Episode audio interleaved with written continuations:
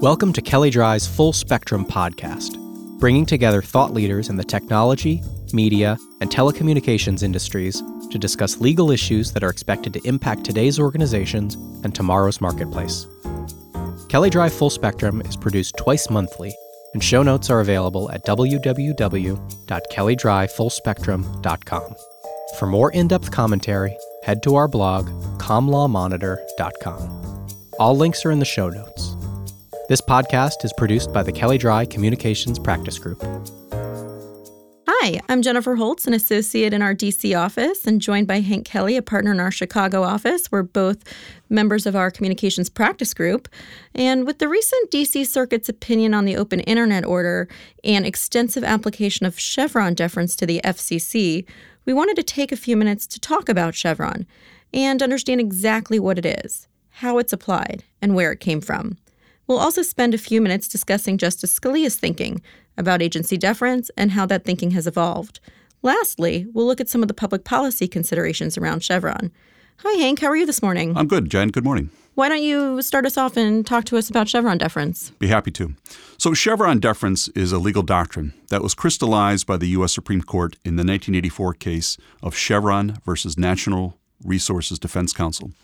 The doctrine is applied when a federal agency interprets a statute that was adopted by Congress, but where the statute itself is ambiguous.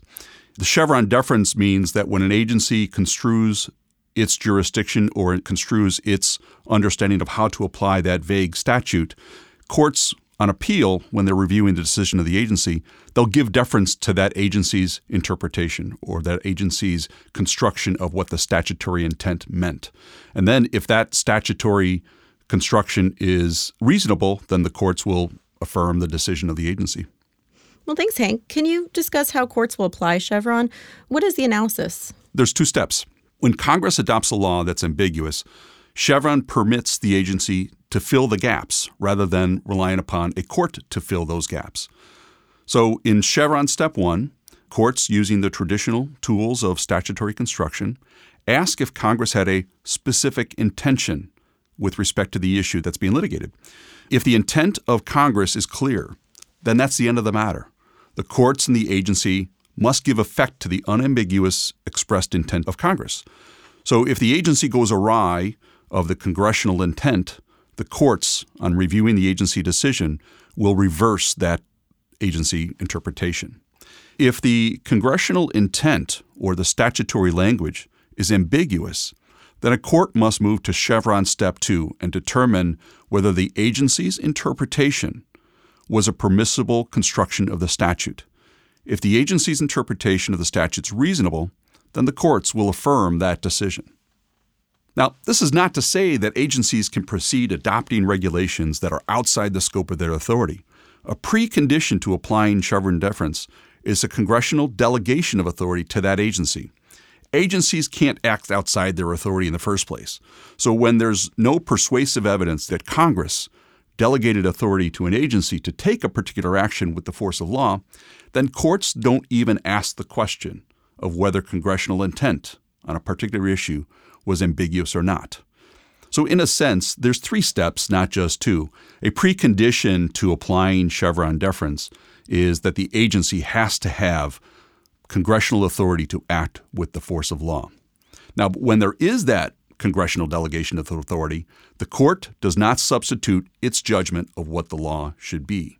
So, step two of Chevron is primarily based on the theory that in drafting an ambiguous statutory provision, Congress has either explicitly or implicitly delegated authority to the executive branch to fill that gap. And statutory ambiguity can be attributed to agency implementation either where, one, Congress intended a particular result but was not clear what that result should be, or two, Congress had no particular intention on the subject, but there are other laws associated with the agency that would indicate congressional intent to give the agency the authority to resolve that question. In these circumstances, if the agency's construction of the statute was reasonable, courts will affirm and uphold the decision of the agency. Hank, that was a great explanation. Can you tell us where this all came from? Why do we even have Chevron in the first place? Chevron is based on the simple constitutional principle recognized in Marbury versus Madison that it's really for the courts to say what the law is. They are not supposed to be creating law, particularly when it's trying to fill a gap in an ambiguous statute. So when Congress leaves gaps in law, it's really for the executive or congressional branches to fix it, not the courts.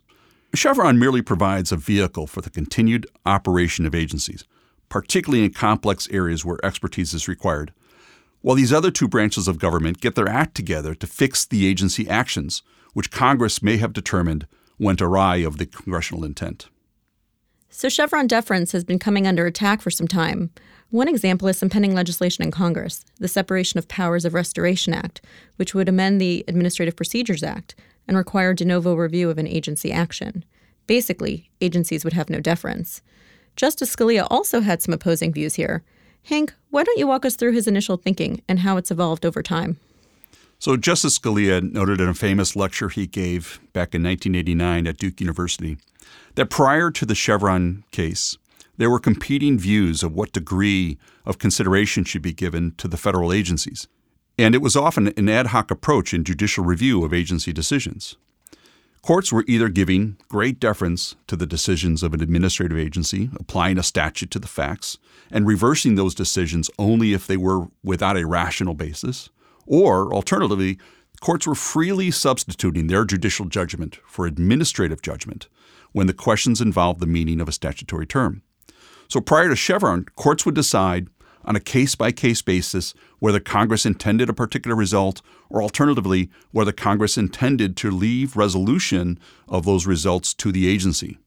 Chevron came in and replaced this ad hoc statute by statute approach with a presumption that in the face of an ambiguity, agencies are awarded discretion. Chevron also made clear that it was not the court's job to fill gaps left by Congress when there is an agency which had been given congressional authority to construe the words in ambiguous laws. So, adopting this approach gives respect to the constitutional principle that an agency may only exercise the authority which Congress grants to it. It also recognizes that it is often the case that statutes drafted by Congress do not account for 1. changes in law, 2. complex area of law in industry, and public input that can be crucially important in rulemaking proceedings. And so Justice Scalia, when he was writing his decisions, actually was in favor of Chevron because he felt that it really added predictability to a court's review of agency decisions.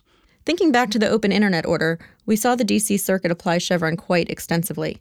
Yet, Congress is looking at updating this antiquated statute. Hank, why don't you share some of your thoughts on the public policy benefits of keeping Chevron? In my mind, Chevron provides predictability in approach. And the existence of the Chevron doctrine ensures that Congress is aware of this default rule and then can draft legislation as appropriate given the circumstances. Now, if Congress thinks that the deferential approach dictated by Congress is the wrong one, that's fine. It certainly has the power then to constrain agency action when it adopts legislation in the first place. Chevron also fulfills other additional public policy objectives agencies often have, particularly like the FCC, EPA, they have deep expertise in the areas that they're regulating. The Chevron deference principle allows those agencies to apply that discretion that Congress has given them within the confines of the authority that they have to adopt rules that may mirror the times as they change. So Congress can't anticipate every possibility when it adopts legislation. Chevron deference then gives Congress the authority to adopt legislation and then give authority to the agencies to apply their discretion. Importantly, this discretion only gets applied when there is an ambiguity. If congressional intent is clear from the statute, that congressional intent has to be enforced by the agency and will be affirmed by the courts on review. Agencies would be frozen in their ability to take action if they're not given some discretion to apply their expertise when in the face of an ambiguous statute. Now, most importantly, though, from my perspective, Chevron deference really respects the roles of courts, that they don't make the law by filling gaps where Congress has left gaps in the authorizing statutes. Well, Hank, thanks for the great discussion.